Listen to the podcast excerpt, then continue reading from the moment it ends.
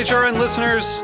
As we celebrate our 15th year, we are deepening our commitment to giving voice to the next generation of food systems storytellers, and we need your help. Our internship and fellowship programs help activate new possibilities for underrepresented and underestimated young people through experiential journalism, audio engineering, and production training. Through these unique programs, HRN helps food equity stewards build essential workforce readiness skills that expand their potential and foster economic mobility. Please consider supporting these critical programs.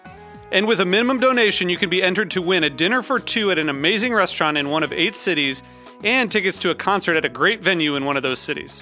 We have incredible partners across the country who have donated, as they also share our passion for helping to educate the next generation of food systems storytellers. Check out heritageradionetwork.org slash 15 to donate and enter to win today. That's heritageradionetwork.org slash 15 to donate and enter to win today. And make sure you donate before March 31st. Thank you. Restaurants across the country are in need of support as a result of the devastating effects COVID 19 is having on this industry. If we don't help now, some of our favorite community gathering spaces may not be there when this crisis is over. Restaurant Opportunities Center United has compiled a list of local resources supporting the restaurant industry from cities and states across the country. From North Carolina's Triangle Area Restaurant Workers Resources to Nebraska's COVID 19 Response Fund, Minnesota's Immigrant Family Fund, Georgia's Giving Kitchen, and many, many more, we can all find a cause to support. Visit rocunited.org/relief. That's R O C United relief to find a list of national, state, and local resources.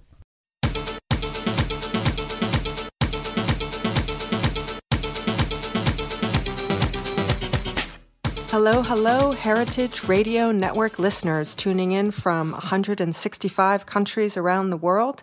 It used to be about a million listens a month. The show used to be live, coming from the Heritage Radio Network studio inside Roberta's Pizza in Bushwick, Brooklyn. Today is April 28th, 2020, and we are recording this show on Zencastr because we are in the middle of the coronavirus pandemic and we are about six or seven weeks uh, into staying at home, depending on which part of the world you are in. In New York City, we are coming into week seven. And if you've been a faithful listener of Tech Bites, episodes 200 and onward have all been covering topics and stories about things happening in the food tech world in response to the pandemic. There's been a lot of really amazing stories of people coming together using technology to help each other and move our food lives forward. Today, we have a great story. It is about Harvie.farm, which is a online digital platform to connect farmers with consumers. And the farm direct to consumer is something that we've been talking about since the beginning of Tech Bites back in 2015. Um, and it has always been a fascinating story of farmers being focused on farming products and perhaps not spending time on tech and having an IT person and having a uh, resource to be able to develop a commercial online platform so there have been a number of people and number of companies who have tried to solve this problem to bring farm fresh products direct to people in the same easy click click digital retail way that we have become so used to shopping. And some are successful and some have not been successful. But Simon Huntley, who is the founder and CEO of Harvie, had an interesting idea from Pittsburgh and started his company a few years ago. Um, Simon, why don't you tell us about what the initial idea was for Harvie. Yeah, the initial idea, it's funny because I, I, I think I've really been doing the same thing for almost 20 years of, of different kinds of um, online platforms for selling farm goods. I, I think I, the first time I did it was my maybe sophomore year of college for a for a class project. And so you know, I've done three or four different iterations and, and started this business in 2006 uh, sort of uh, helping farms with websites and online sales. And then Harvie came along in about uh, 2016 to, like you said, to to make that interaction between farms and consumers even more customer friendly as like the technology was really changing over the first 10 years I was in business. and this is this is really that next iteration. Um, and I also grew up on a farm in southwestern Pennsylvania too, so I so I have have that background. I've worked on a farm uh, after college as well, so so I've sort of seen all parts of it. Well, one of the initial uh, similarities between, you know, farms and other food and restaurants businesses making the leap from, you know, real life to digital sales is that, you know, farmers, much like, you know, chefs and food makers and restaurant people, you're really focused on the product and making and growing a great product, great produce, great ve- fruits and vegetables is really a full time job. And it's a specialized job and people are really you know focusing 24 hours a day on this. And you know there's a reason why technology and IT and you know online commerce and e-commerce are separate jobs and separate industries because they are separate jobs and separate industries. So it's been a fascinating um, look over the past few years at how digital eh, sales and e-commerce have developed so rapidly um, and people have been, you know, maybe surprised that, you know, food suppliers have not been able to meet the demands of consumers. But by the same token, it's like that's not their job. And most farms and restaurant businesses don't have the resources to be hiring IT departments and e commerce things. So that's why these platforms have become so important. When you first started, um, in 2016, Simon, was it a was it a uh, tough convincing farmers to get on an online platform? Did it make sense to them? well, I've been busy doing it for 10 years previous to that as well. So I, I think that we'll be a farm like we have Rob, Robyn Calvey who's going to be talking on the program today. So I think you have farms that are early adopters. And I think Robyn is definitely an example of an early adopter who's willing to adopt technology. So in that way, I don't think it's that much different than any other industry. I mean, when you when you're thinking about technology in general, you think about you know you have your early adopters and then then you have your mid adopters and late adopters and things like that. So um, I think the same is true in the farming world, and and I think we'll be talking about this as it goes along, but especially in this in this current the COVID nineteen crisis and everything. Obviously, these farms that are the early adopters are the ones that are here to uh, to feed people at this time. Um, so so certainly it's paying off for, for those early adopters. So, Robyn Calvey is a farmer from Wisconsin. Her farm is Park Ridge Organics. Robyn, when was your first foray online with your with your farm? What what was the impetus and, and the opportunity that first brought you online? Uh, so we did start using. Simon mentioned that his his business started prior to Harvie with um, the previous platform uh, that we were using. So we were taking um, signups for our CSA program via online, but let's be honest, it wasn't real sophisticated. It was basically just a, a you know, a, way to track basically database. So it worked for what we needed, but what we started to see and a lot of the country saw in the CSA model, community supported agriculture, is that there was a decline in um, retention of members. There was just sort of this lull that everybody was seeing. What and time of year? What what year was this? Would you? Say? I'm. I want to. I feel like that was, and Simon can probably speak to it because I think it's when he was really starting to do some of his research on why why it was declining. But I want to say like around 2016 is probably when we start to sort of see it happening.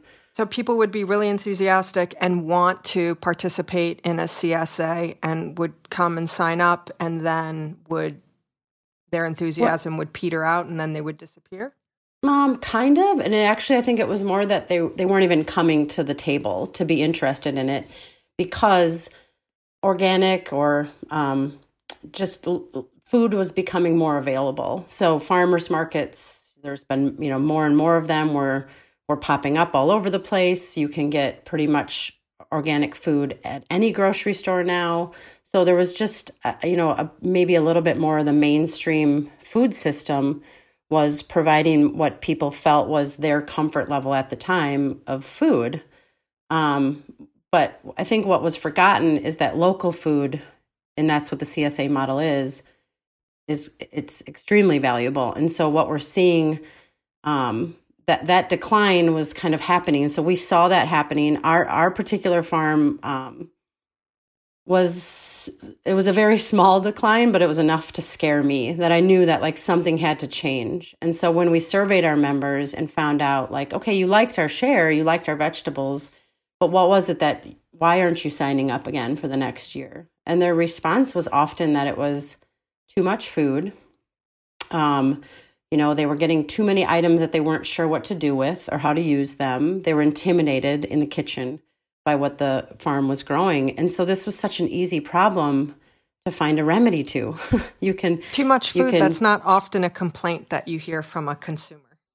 exactly, right. And then we're looking at our numbers like from the business and seeing like wow, we're we added up a retail value of a share versus if they would have bought those items at our farmers market stand, um, it was sometimes 30 40% more produce that we were giving our members. And uh, and this comes because like this whole csa model when it was developed over time and it started in the 80s was sort of this if we're going to we're going to grow it it's bountiful we're going to give it to our members. These are our shareholders. These are the people that are investing in our farm upfront for the season. So it really did it's not you know it's it's it was what it was sort of built on that if it, if the kale is good you're going to get a box of kale. You know it's was it was it came in a time when like that was exciting to people but it's just changed. I mean that's 30 years of of CSA that has it's changed and people don't want a bunch of stuff they're not going to use and there is you know the local the or just restaurant scene in general is so amazing you can go out to eat and find delicious food that was sourced locally so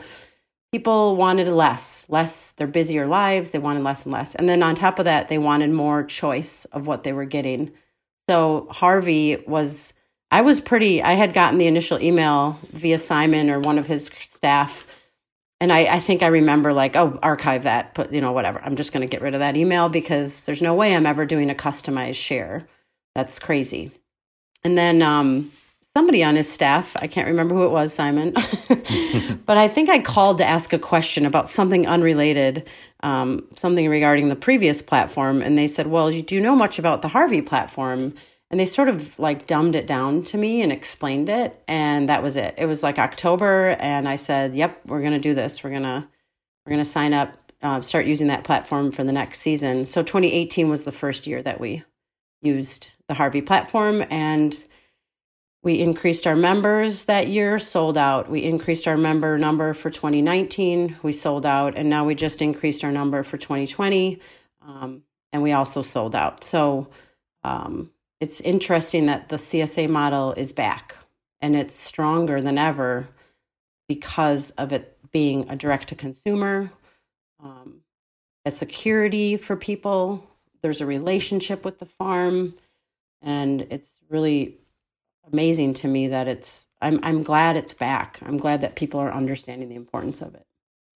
Simon, was there something technological that happened in 2016 or do you think it was just everybody coming together around a change in, you know, consumer habits of what they're doing digitally, a change in people's point of view about um, wanting organic and farm fresh products to Robin's point about just sort of the evolution in the general you know in the general marketplace from restaurants to stores and things like that. Was there do you think that you had something uh, that's really specific to Harvie that really drove it or was it a perfect storm of things that were coming together and you had a good understanding and a good product so you were poised to to grow well, I think the story for me starts much before that. In um, in 2005 and 2006, I helped a farm start a CSA program in Colorado, and when we did that, that was like the the first one of the first waves of CSA programs in, in the United States, at least. And we would sign like we signed up 100 100 members in like a couple weeks and we were we got a TV we got like the the TV crew to come out to the farm and and people were really excited about it at that time and and I when did you start, Robyn? Uh, start farming in general? Yeah, and your CSA. Uh, 2009 is the la- is the first uh, it's the first year I have a record of it. okay, so 2009 it might have been a year before. So it would have been like yeah. So I would say between like the early 2000s up to like maybe 2012, 2013, it just seemed very easy to get CSA members. And what, what I was really excited about in the CSA model uh, at, is that it seemed like a way that a farmer could build a sustainable business. And part of my history is I grew up on a farm where my parents didn't work on the farm; they they worked off farm jobs. So I was really interested. And, and still really interested in this is how do we get full-time farmers working on their farm because I believe that is how you know the, if we really want to take care of farms, take care of the earth, take care of our, our, our customers that that it needs to be a full time job. And so I really saw CSA programs as a way to do that. Uh, but I started to see a decline in this probably around maybe 2014, 2015, maybe. I started to see that in the data, and I had a business that was completely built around the CSA model. So I thought, man, if I don't figure this out, I'm not going to have a business either. And so I had the opportunity to spend six months to a year just on customer research, focus groups, surveys, um, just talking one on one with with CSA members and trying to understand why they weren't joining. And so one of the things that I saw, which which Robyn sort of is pointing to, is is this idea of a customized box. That that was the number one thing keeping people out of it was that if they don't like beets or lettuce or I'm sure everyone in the audience here who's who's had a CSA share is thinking, oh yeah, like that time I got a box full of kale, right? That's like the the old uh, you know complaint about CSA programs. And so one of the main things that initial things that Harvie tried to solve is how would we give a customized box to every member um, in, in a larger program like like Robyn's and, and and do it in an efficient way both for the customer and the farmer.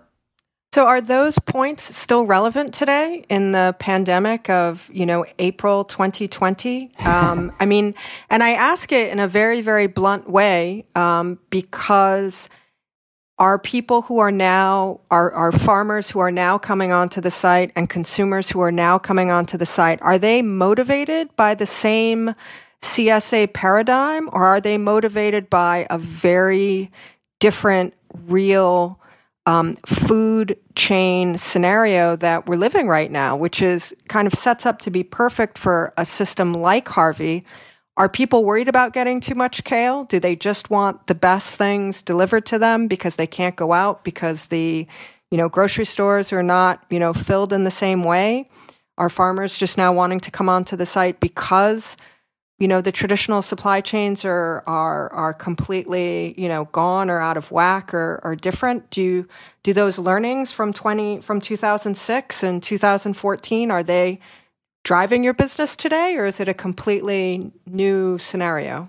Well i'd be interested in what Robyn has to say to that. I think that yeah i would think of this in different ways. I think one thing that's happening is that the whole farming business is just coming online right now where a lot of it wasn't. So I think that's one thing that's certainly driving the growth in our business. So, so when you um, say right now, do you mean generally at this point in time because we see the uptick in um, people moving their businesses online, or when you say right now, do you mean specifically, you know, the pandemic point in time?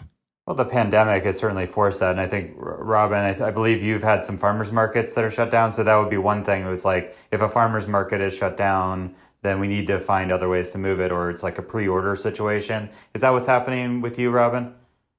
Yeah, and I, I definitely think the the current situation, the pandemic, is causing um, a lot of farms to have to adapt really quickly. It's it's been um, on numerous different calls that I've been on with other farms, it's what we're talking about. What are you using for your online store platform? Um, entire farmers market, the, the largest farmers market in Wisconsin is in Dane County, Madison, and they adopted a whole online platform um, to use to, um, you know, bring all the farm's products to one shopper friendly place online for for customers to go to do all your farmers market shopping online, pick it up at a huge convention center in Madison. So from huge farmers markets down to our little store, we have an on we have an on farm store that's always just been a self serve little farm stand, so to speak. We had to put it online, something I never thought I would do. So yeah, definitely in this moment, we're seeing I'm seeing a lot of farms like get it together in a couple days and putting their products in some kind of pre-order online system which is is pretty crazy. And i think um yeah just back to that point about the adaptability and um, you know this is a this is a lot for farms to be taking on when like you were saying it's not our normal job. It's definitely not our normal job to be to be spending all that time online. Um, yeah and it's the your question about the csa model um, changing i'm i feel like people are um, less in, maybe they're less interested in the customizable aspect. The the greatest to me the greatest features about Harvie um, might not be why someone is joining my farm in this time. But what's interesting is that that maybe matters less to me because from the farmer's perspective Harvie has become a tool on our farm to make us more efficient in our systems so, regardless of if the member is joining us to use Harvie, we're just better growers because we're focusing on growing crops that have a better return, whether it's in popularity or in actual um, economic standpoint. So, like, that's what's been an interesting balance is the customer loves the customizable part of a share, but we as the farm also love it because you know what? We don't have to, that one crop, celery root that we grew so much of, um, has a lot of labor. It's in the field all season long. You know what? Half of the members don't want it. so we probably could grow less of it, save a little bit of money on labor, grow more of a different crop that we may have a better margin on, um, and make members more happy because they got more of broccoli, which they wanted anyways. So it's interesting. Like, I think it's a great question to ask. And I, I think people are first and foremost just trying to secure their food, whatever it is, whether it's a box of kale or a customized box of vegetables. I think they're just really seeing that the shorter that path is that your food traveled, the less complications there are, the less hurdles there are. And even in a food safety perspective like this this you know covid-19 is not a food safety problem.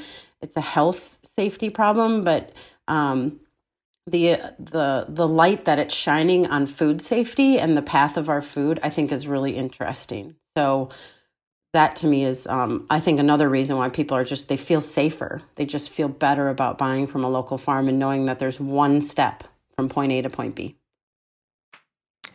it's such an interesting um, arc from that. I mean, it almost sounds like there are two information stories happening right now with Harvie. Um, one being just sort of over time, the time that you've been on the platform, you've been able to have that super valuable uh, ingredient, which is data and data is something that the digital world is very very good at and having that those data points of what people want and what they're interested in um, is so valuable to have in real time. And then for a farm that's trying to project out you know what your growing season is going to be you know that's maybe you know things that you didn't have before. Although i think of um, the farmer's almanac as being like one of the original like big data things even though it's old and it's a book. Um, but farms have so much data um, and so many data points on them as well.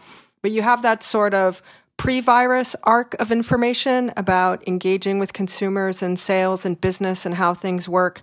And then now is there sort of like a secondary um, arc of information, which is specific to the pandemic, maybe, Simon?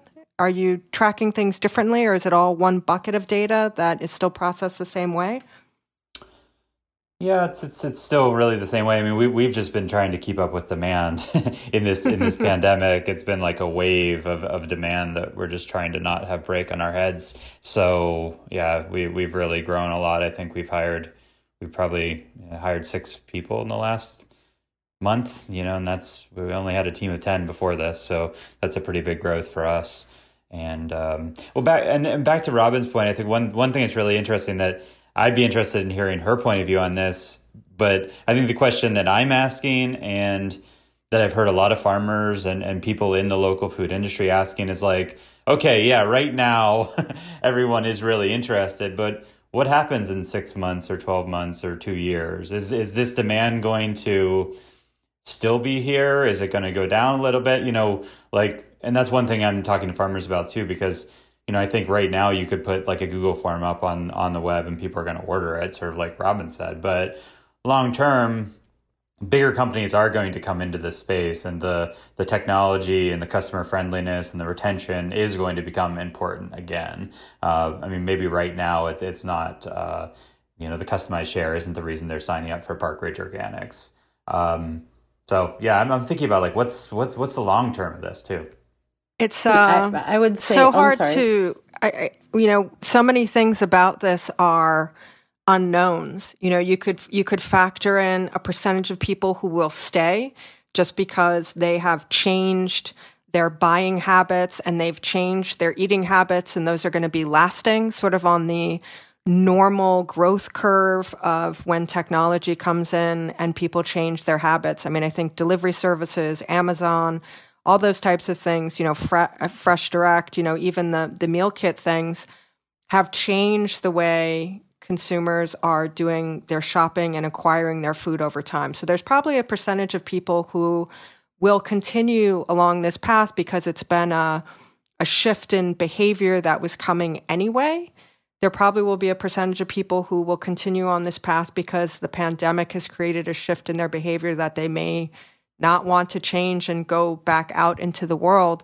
But the other thing that I think that is still unknown um, in in a short term and long term sense when we talk about the restaurant industry and the food industry you know so many uh, farms were providing products to restaurants and hotels and food companies if those businesses you know there there are staggering numbers in the media from different restaurant and hospitality groups saying that 75% of restaurants may not make it back after the pandemic because of economics if 75% of the market for farm produce is gone, you know, then that's that's something that has a tremendous impact. Or if, you know, the restaurants that do come back, I think I saw one state in reopening they were going to have restaurants open at 25% capacity. There's a whole, you know, infrastructure of all these different things that are going to impact you know where the farms are selling but then also people's accessibility. I mean i think Robyn's point earlier of maybe the interest in the csas kind of trending downward because accessibility for organic produce had trended upward everywhere. If those opportunities trend down again does that trend back up the csa or the farm direct i know it, it is such a um, I guess in this time when everything feels so out of our control, and farming in general is a very uncontrolled environment. um, and it's it's funny because I feel like farm farmers in general are adaptable. If you weren't adaptable, you wouldn't be farming. Um, you know, between weather and weather, weather just weather alone is such a huge um, unknown factor on a farm that there's so much uncontrollable um you know it's just part of what we're doing all the time. So this pandemic is also on top of that. It's a layer on top of um, all the other issues on a farm that we just deal with every year. And so to to to speak to jennifer's point about the will they will people stick with us? You know, I think this is coming back to each individual business. So, our branding, our marketing, our communication with our members this season could be, it probably needs to be at its best. Not that it wouldn't be, but I just feel like once people experience our share system or what a CSA is, it's really a great way of eating so I think it's the hardest thing to get people on board to try it because it seems it's such an uncharted territory. You're going to pay up front for the whole season of vegetables. That's crazy. We don't give we don't pay the grocery store up front for the whole year. You know, this is just not something people some people are very comfortable with. But once they do it, it's it's great. And so my hope is that people are trying it. Finally, it was just that little bit of a push that they needed to go ahead and try it and that they will stick with it. And I think we will see that um, because it seems like once people are on board, they're on board to stay. So um, more than ever, I think it'll be, we'll see that over time is my opinion. And it's, it is scary with, we have, we're a little bit mixed in our balance of our revenue streams. So we do have some restaurant accounts that we rely on. Um, and it's it's a time that's very uncomfortable for a lot of farms because many farms rely heavily on um, CSA and wholesale for their revenue stream. So it's um and trying to be creative in how to work with those restaurants is I know farms are, are exploring those options too. Well, we are going to take a quick break from the show and find out who is one of our supporters and who is helping us keep the lights on and the mics hot. If you didn't know, Heritage Radio Network is a 501c3 nonprofit, and we rely entirely on the generosity of our members, who are many listeners like you, grants, and underwriters like this one. Stay with us.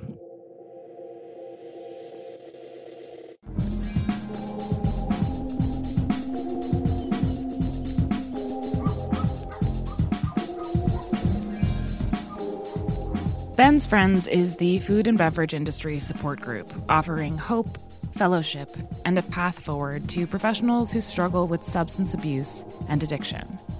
Ben's Friends exists to provide a safe haven and an anonymous, judgment free forum for workers in an industry that has one of the highest rates of substance abuse in the country. Their mission hasn't changed during quarantine. Ben's Friends chapters across the country are now offering online meetings. You can find a chapter near you at benfriendshope.org. Well, if you're just joining us and you're wondering what the hell you clicked on, this is Tech Bites, the weekly show on the Heritage Radio Network where we look at the intersection of food and technology.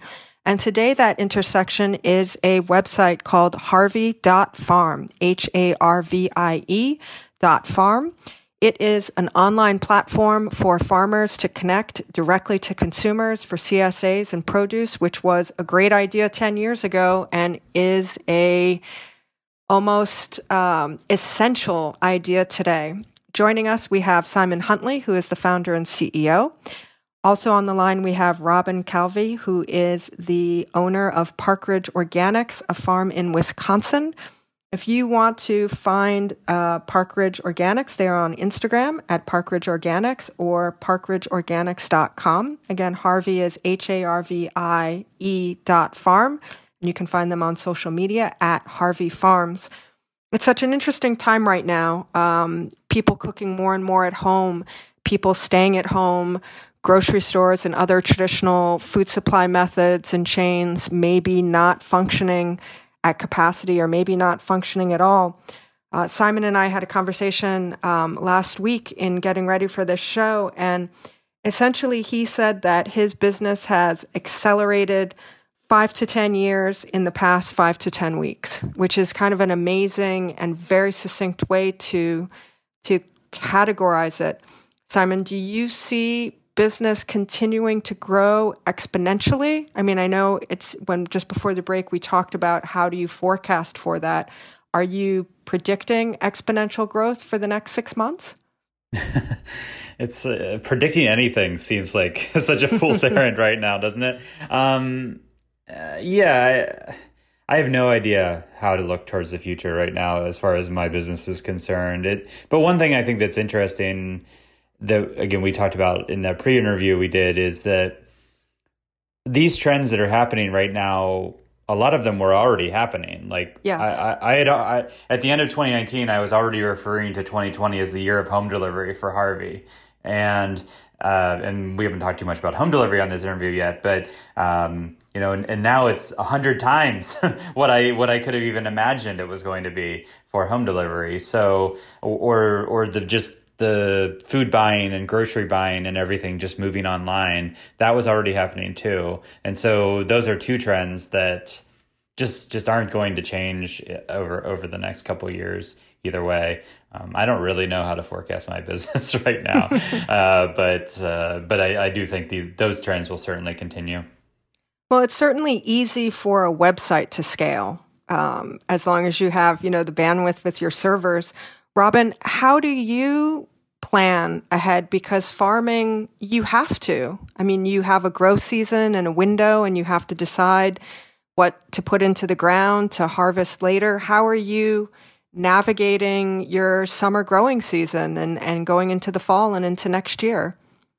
Um, yeah, it is a little bit tricky. We um, and it's it's very real. So we're making decisions every day. Um, I feel like, and there's limits, like you said. So we're we have a land limit. Um, logistically, we can only take so many shares because we know that we can only pack that many shares and harvest for that many shares in one particular week to get everything out the door on time.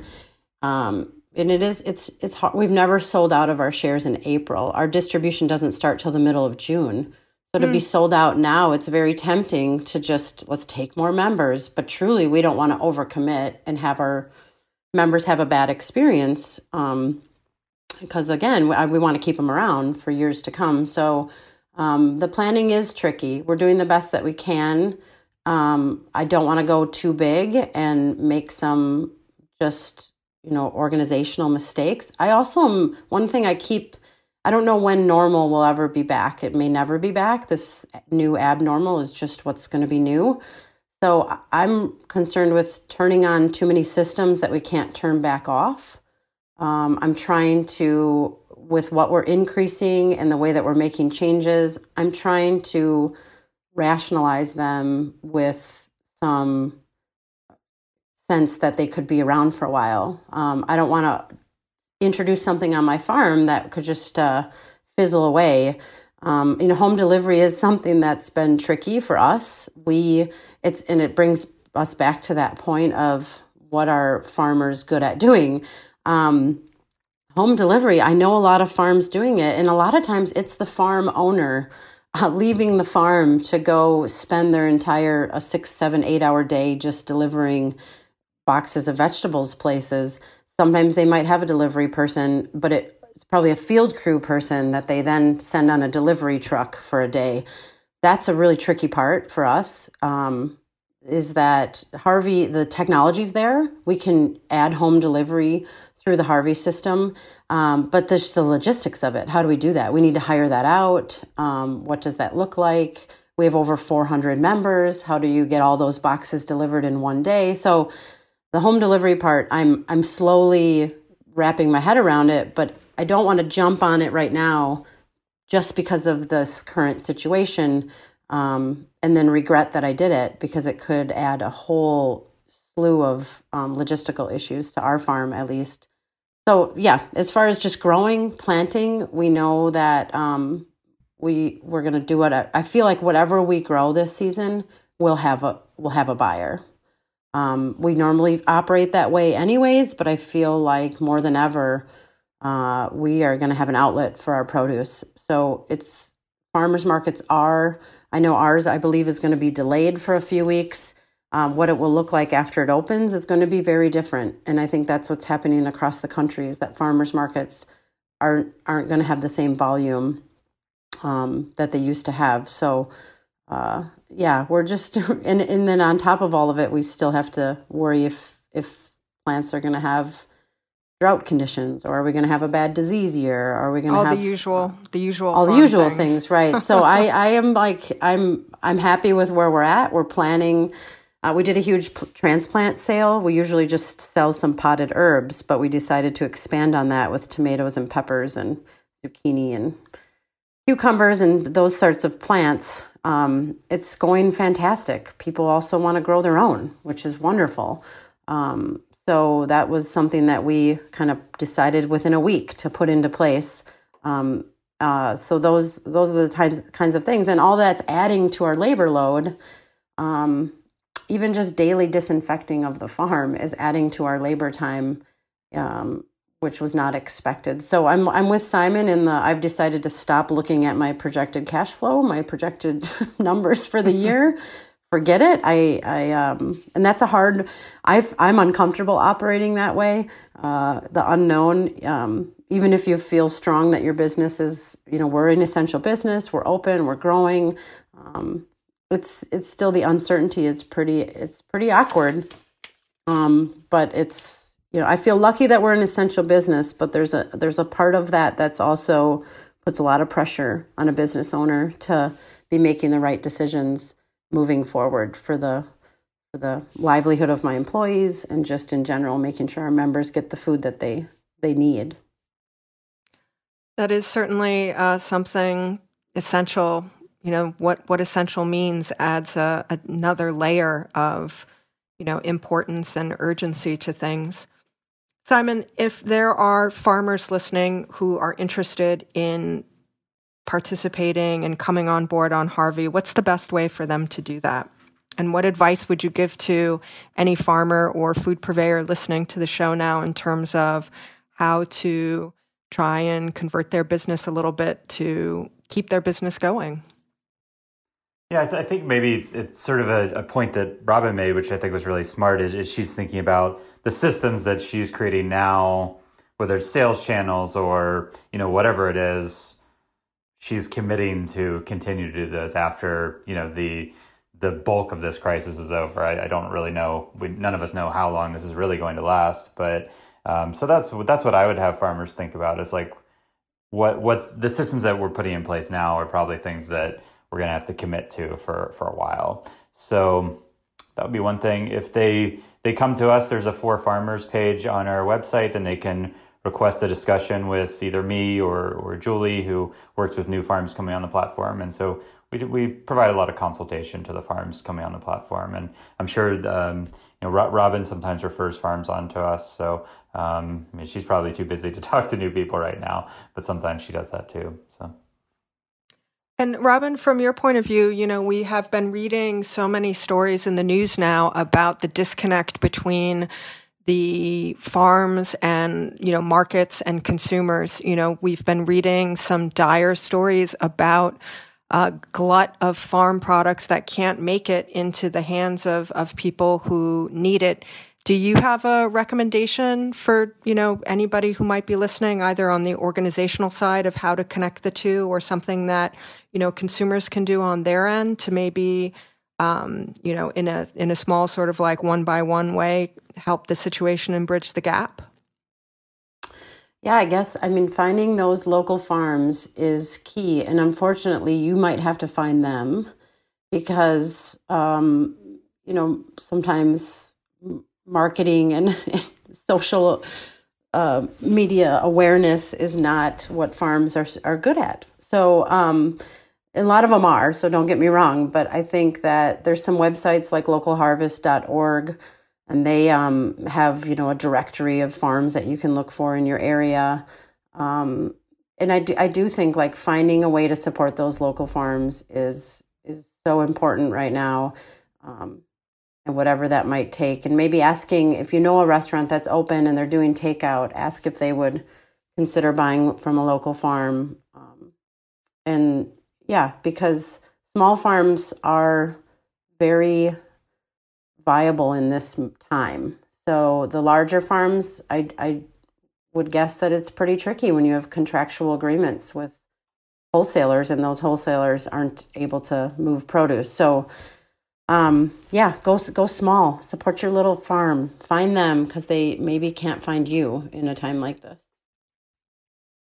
That is great advice on on both fronts. I want to thank uh, Simon Huntley, who's the founder and CEO of Harvie.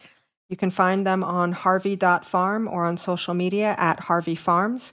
Um, it's a great resource. I also want to thank Robyn Calvey um, from Park Ridge Organics. Uh, you can find her at parkridgeorganics.com or at parkridgeorganics on social media. Um, you know, right now, food has become um, almost more important than ever, and it's great that we have technology to sort of help us connect the dots.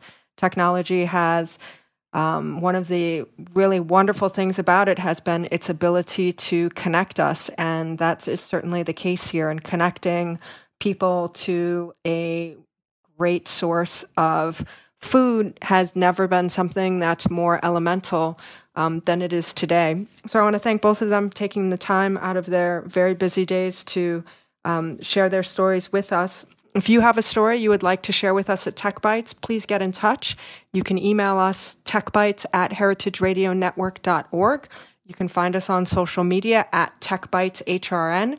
We are dedicated right now to producing our show remotely via Zencastr with the HRN staff and trying to bring you stories of companies and people and organizations that have really come together to um, help help us continue our food life, stories of inspiration, and hopefully a place where you can find some information if you have a problem that you're trying to solve as well. I'm Jennifer Leuzzi, and this is Tech Bites.